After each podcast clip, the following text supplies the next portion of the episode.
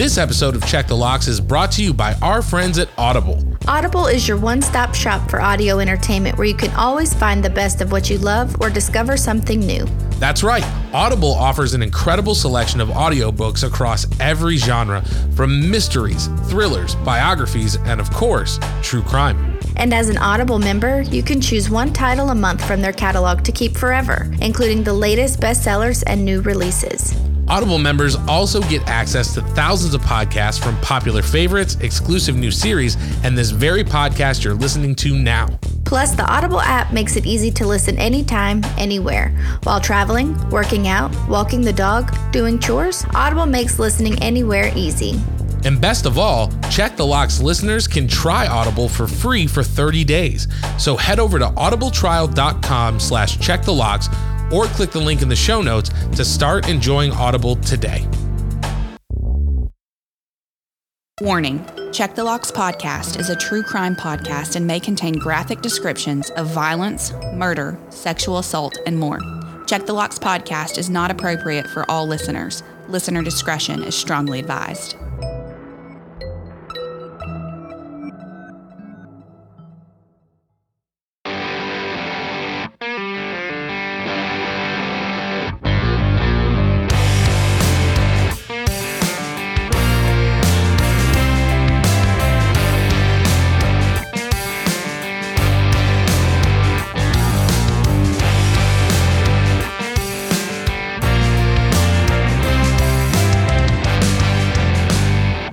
Welcome back to Check the Locks podcast. As always, I'm John Conner.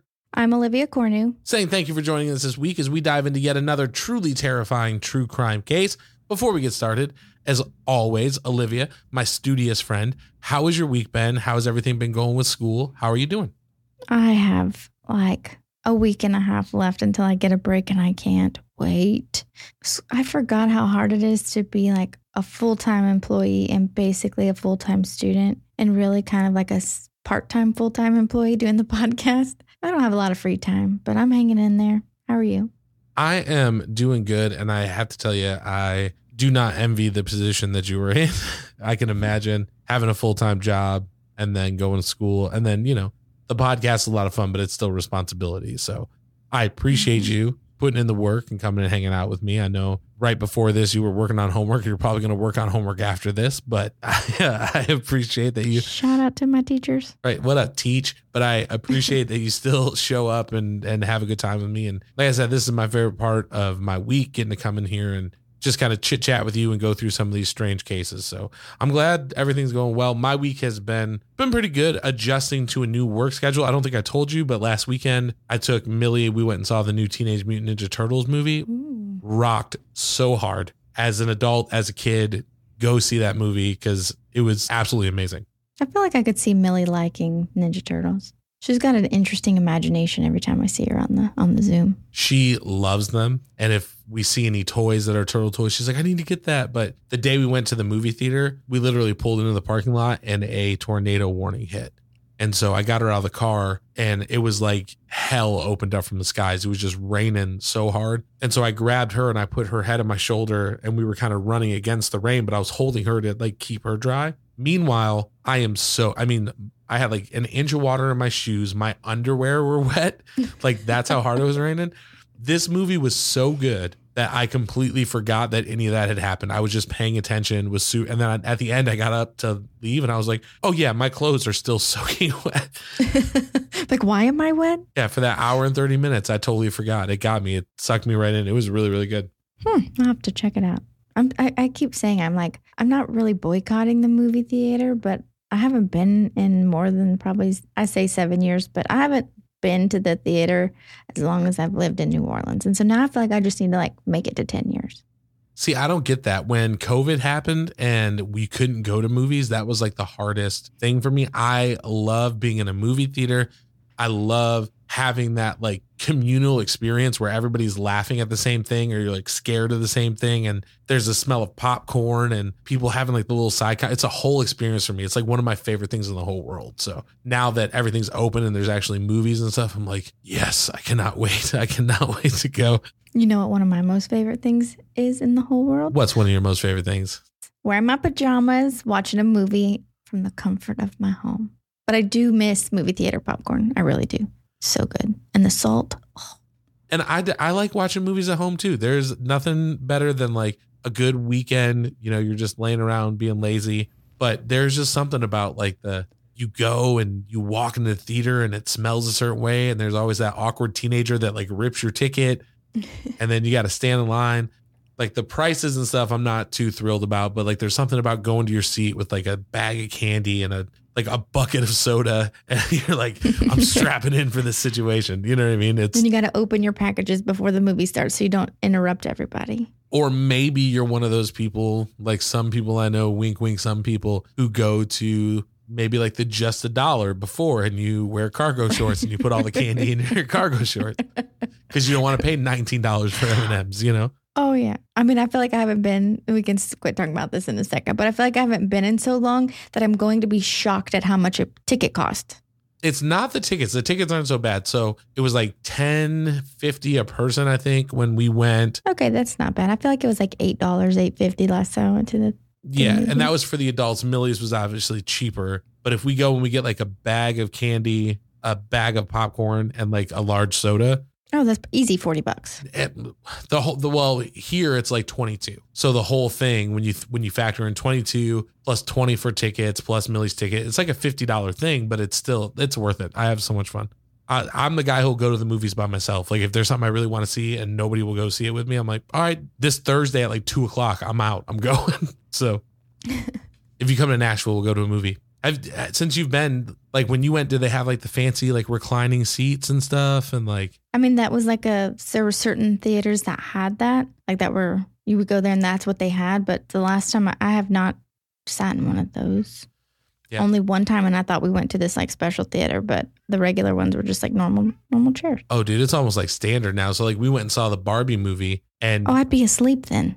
Well, it used to be that you would sit, you know, there's the, those first three rows from the screen that are like, if you sit there, you're looking straight up and like your neck is all messed up. By then, now we went and saw Barbie. It's opening weekend and those were the only seats, but they recline all the way back. So you're just like, oh, laying. So you're just like chilling. Yeah. Looking up. Yeah. It's still not the best seat, but it's way better than it was. So if you come to Nashville, we'll go see something stupid. We'll get popcorn and drinks and we'll go see something crazy. All right. Sounds like a plan. Well, now that we've talked for seven minutes about the movie theater, what do you think? Should we get into this week's case? Yeah, tell me what you got. It looks like we're going to your home state. We are. We are going to Michigan. And I have to tell you, I have never heard of this case. And when I found it and started going through the details, I was like, oh, man, it is twisted. It is lurid. There's like some weird sexual elements to it. And it immediately like sucked me in because I had never heard of it. So I'm super excited to share it with you to see if any of the listeners have heard of it. But if you're down with it, I say we just go ahead and jump in and we'll we'll break it down. Yeah, let's get started. So like we said, this week we are headed to Michigan. But to get there, first we have to head to Indiana. Jason and Kelly Cochran had spent their entire lives in the town of Maryville. In fact, the pair grew up next door to each other. And as they grew, so did their feelings for one another. Jason and Kelly became high school sweethearts, and in two thousand two, just after Kelly's graduation, the couple decided to marry. Now, shortly after their union, Jason and Kelly started their own business, a pool servicing company. And to people who knew them, the couple was an odd pairing. Kelly was extroverted and loved conversation, while Jason was quiet, unless you got him talking about something that he was interested in. And over the next decade, all seemed well between the couple. Their business was successful and they seemed genuinely in love. But after ten years of manual labor, Jason's back gave out and he wasn't able to work in the way he was before. And he was always in tremendous pain. And this left Kelly to take over paying the bills as well as the majority of other responsibilities. Now, eventually the couple decided that they needed a change. And in twenty thirteen, they decided to move to Caspian, Michigan. Now, Caspian is located in the Upper Peninsula. Are you familiar with the Upper Peninsula at all? Is that where the Mackinac Island is?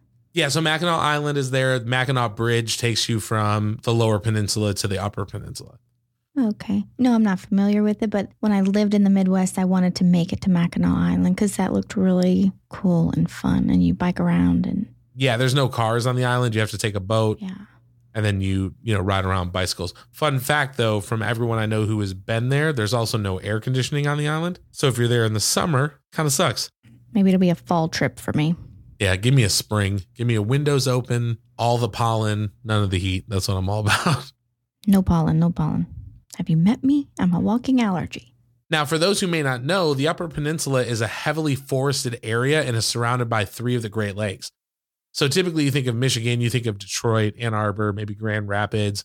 The U P is straight wilderness. It's tiny cabins on lakes. So it's a very rural area.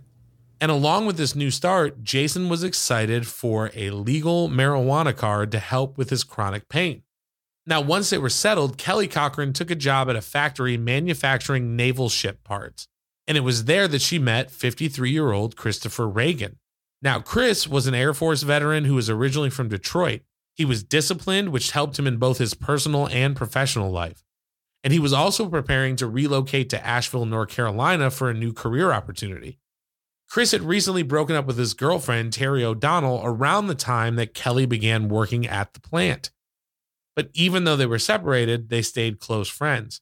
And the pair even had plans to spend Thanksgiving and Christmas together. Now, in November of twenty fourteen, Chris had texted his ex about some of those plans. O'Donnell replied, but then nothing. Days went by and she had heard no word from Chris. And after ten days, O'Donnell called the police and reported him missing.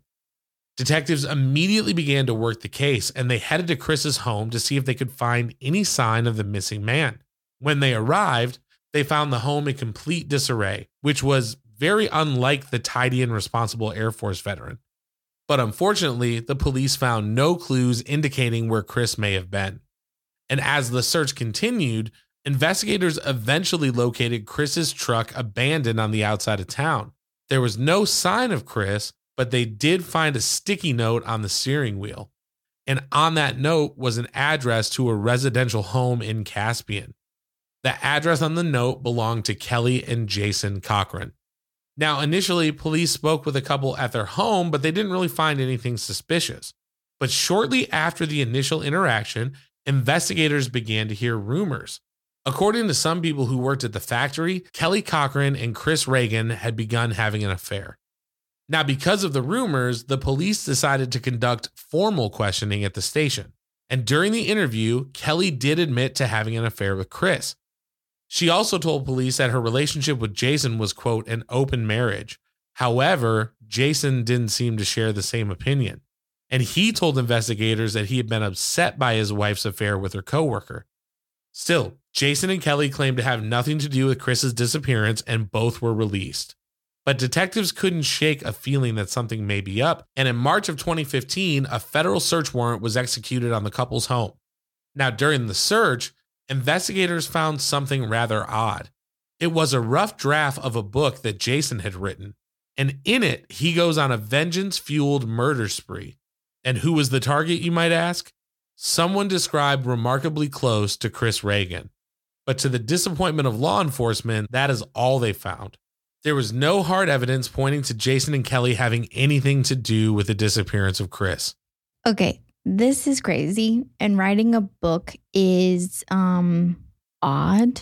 Maybe it was his way of like journaling, but I had no, I still don't know who did it or if they even did it, but like surely it's just not a coincidence that the husband wrote a book about killing the man his wife was having an affair with and is innocent. Yeah, I would definitely say odd is like an understatement. You know what I mean? Like, this isn't just a coincidence that he just happens to be like a writer and writes about what he wants to do.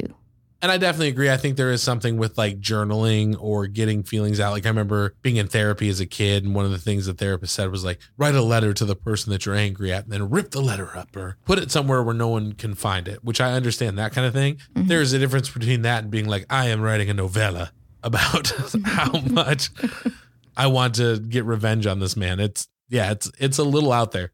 Can't say I've heard this one before. Yeah, hopefully you can see why I was so wrapped up in this just from the start. Because I was like, a book, huh? Mm-hmm. Like, you out here doing chapters, son. Like, that's crazy. Tell us how you really feel. Right? All right, keep going. I need to know how this turns out.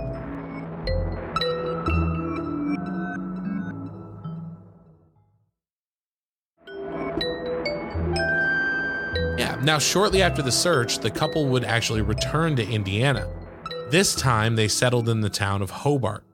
On February twentieth, twenty sixteen, dispatchers received a startling nine one one call from the Cochran home. And when E M Ts arrived at the residence, they found Jason unresponsive. They attempted to revive him, but he was ultimately pronounced dead at the scene. Now, originally, the cause of death was said to be a heroin overdose. Jason had turned to using the hard drug while still trying to cope with his back pain. And only a few short days later, Kelly would hold a memorial service for her late husband. She shared that Jason's death was the hardest thing that she would ever have to deal with. However, during the same time period, she was pawning off the couple's belongings. And to the shock of many friends and family members, Kelly Cochran disappeared on April twenty-sixth. She had fled the small town, and for good reason. Shortly after Kelly had disappeared, the Hobart medical examiner made a shocking discovery. Jason hadn't died of an overdose. In fact, the cause was ruled to be asphyxiation, which means Kelly had smothered her husband to death.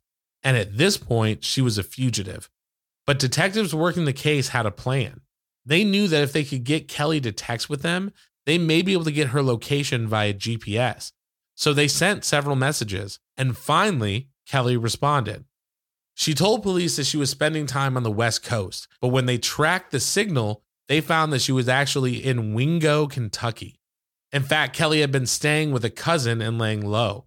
Authorities were dispatched immediately, and Kelly was arrested on April twenty-eighth, twenty sixteen. And once in custody, she decided to not spare a single horrific detail. All right, Olivia, are you ready for this? Because this is where stuff starts to get weird. Yeah, I, I just need to know how this happens. Like, that's why I'm trying not to interrupt you too much, because I'm just, like, focused. Well, let me tell you what was going on here. So, according to Kelly, when she and Jason married in two thousand two, they made a pact, a deadly pact. They both agreed that if the other ever cheated, they would kill the person that they stepped out with. And when Jason found out about Kelly's affair with Chris Regan, he held her to their agreement.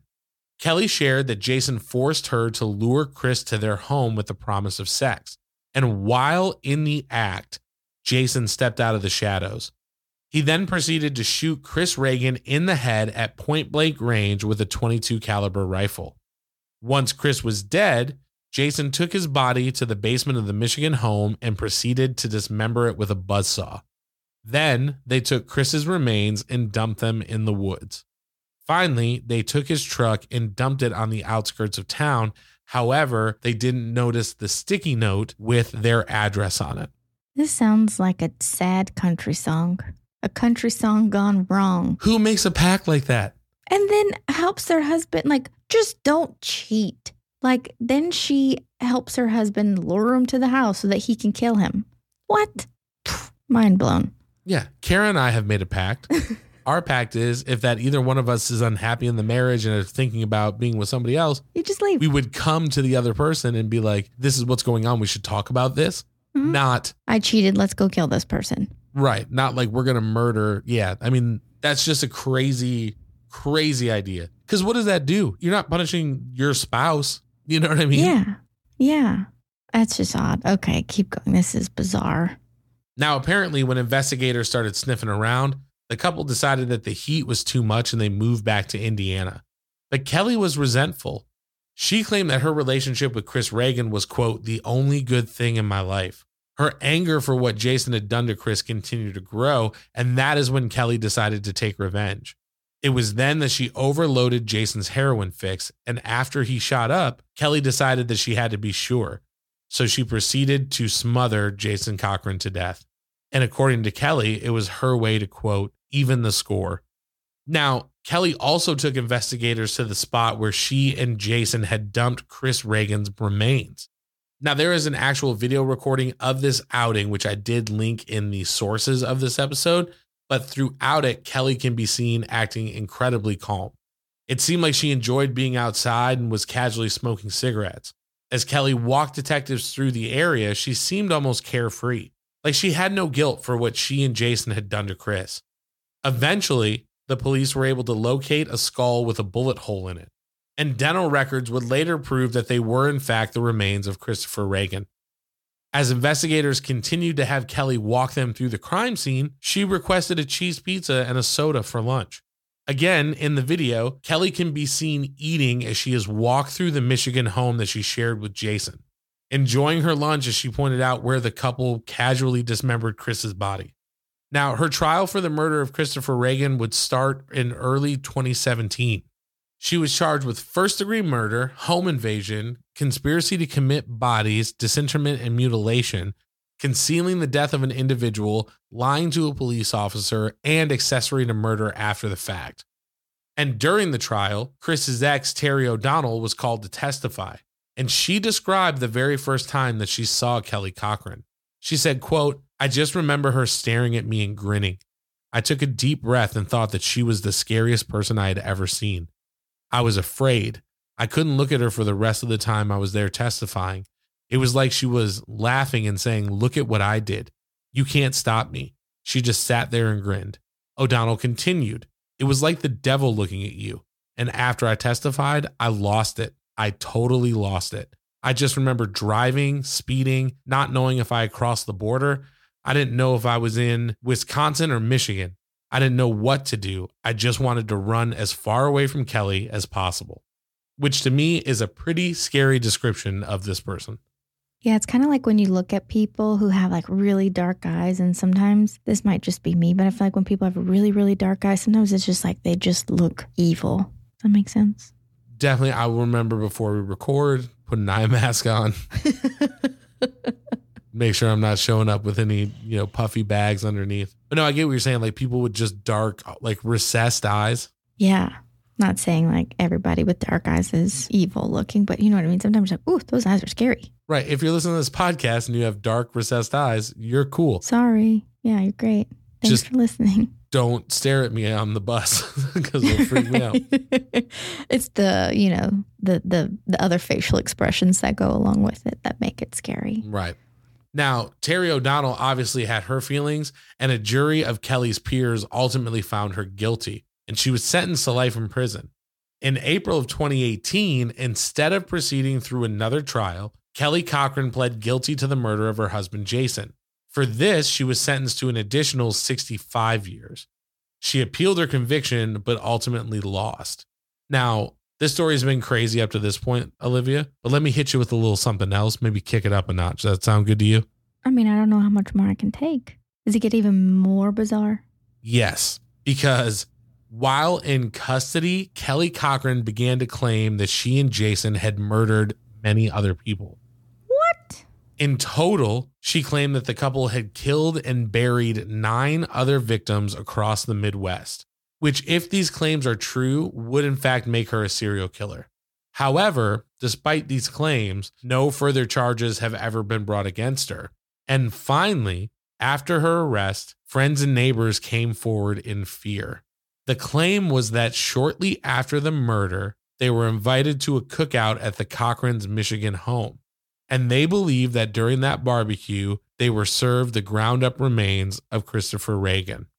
In fact, multiple people have said that they were served meat that tasted funny and did not look right. It is important to note that up until this day, these claims do remain unsubstantiated, but just the idea that they were like, "Hey neighbors, come on over. Would you like a burger?" is pretty crazy. She's uh, channeling her inner uh, Willie Pigton, the pig yep. farmer. She's got some pig farmer in her. Man, that's gross.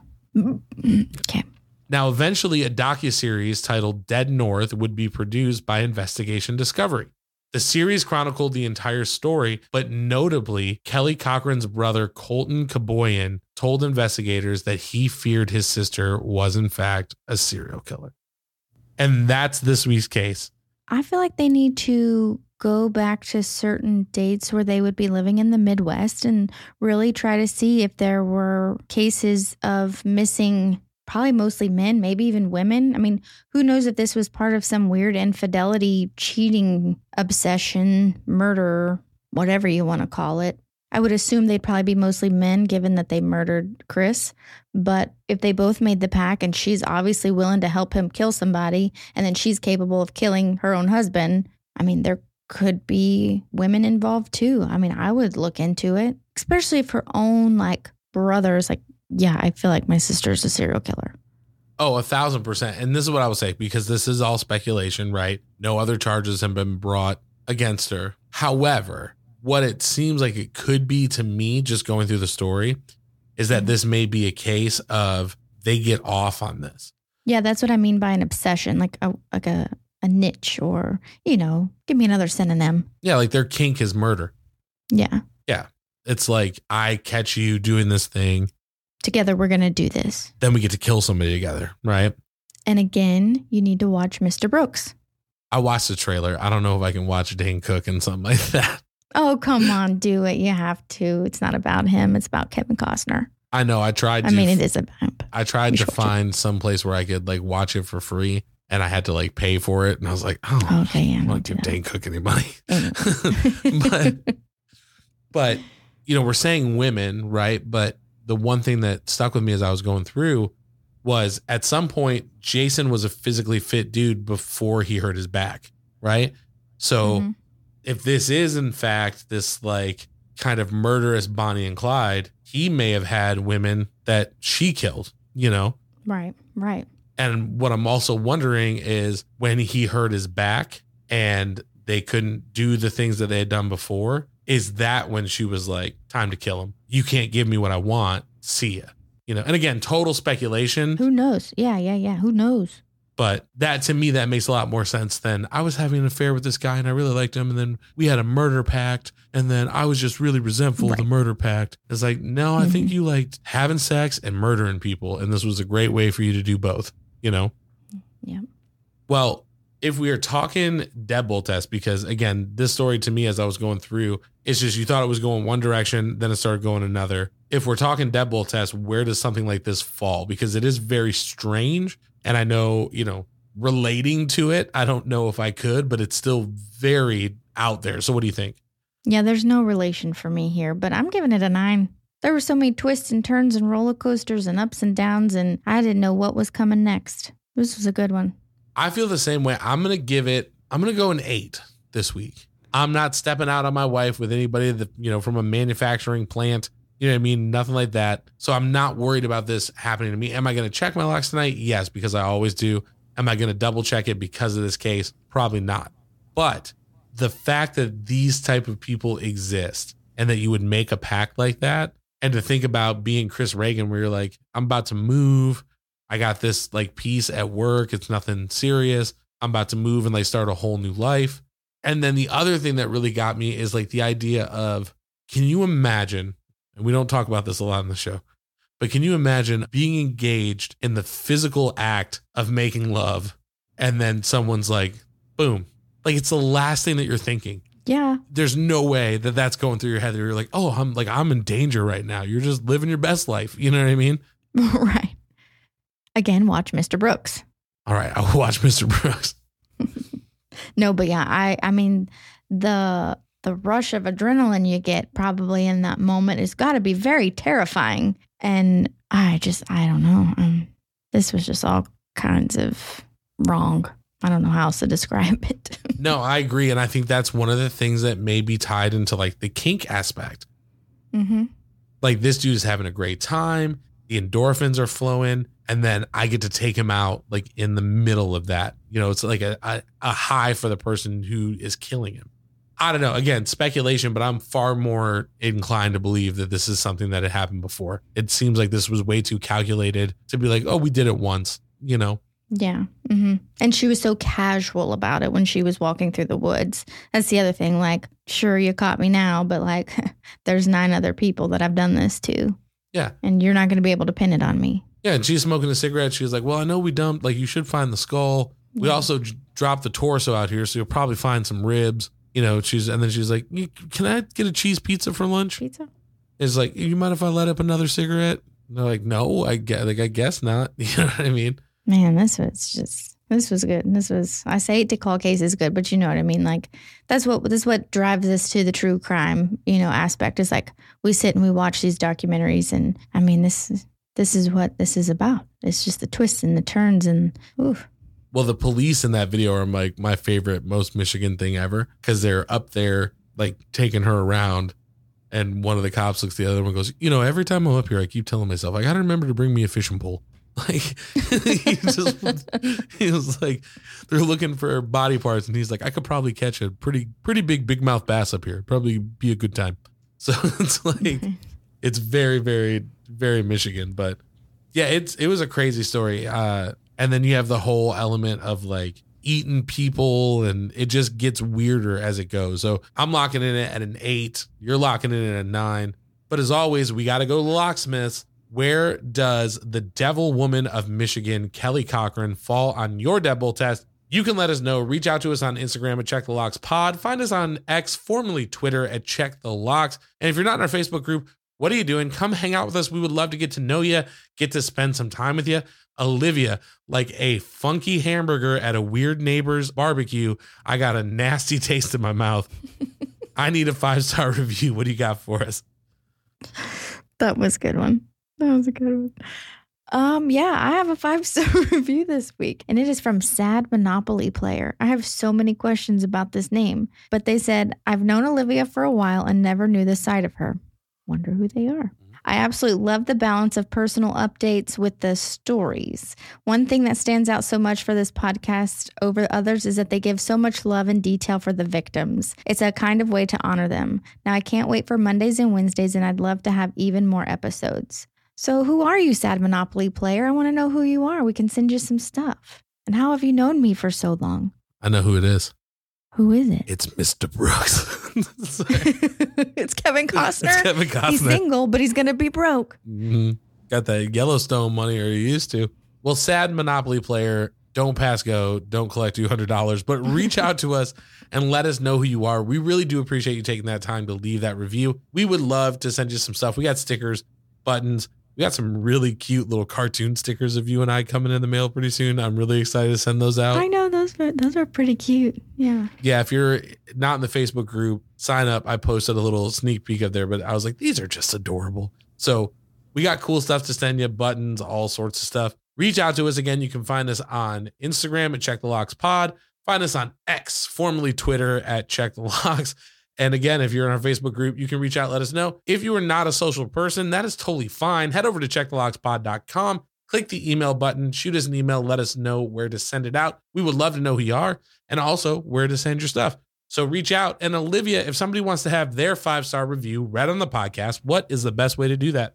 Well, go to Apple Podcasts, go to our show's homepage, scroll all the way down where you see all five stars, click all five of them, and leave us a little love and tell us what you think about the podcast, and maybe we'll read yours.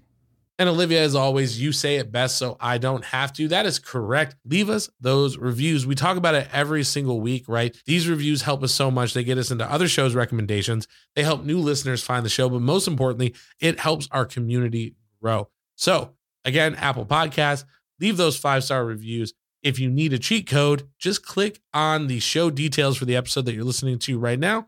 There's a little link. Make it super easy. Also, if you leave us a review anywhere else, just send us an email or reach out. Let us know where you left it. We would love to read those as well. All of them help. It doesn't matter what platform.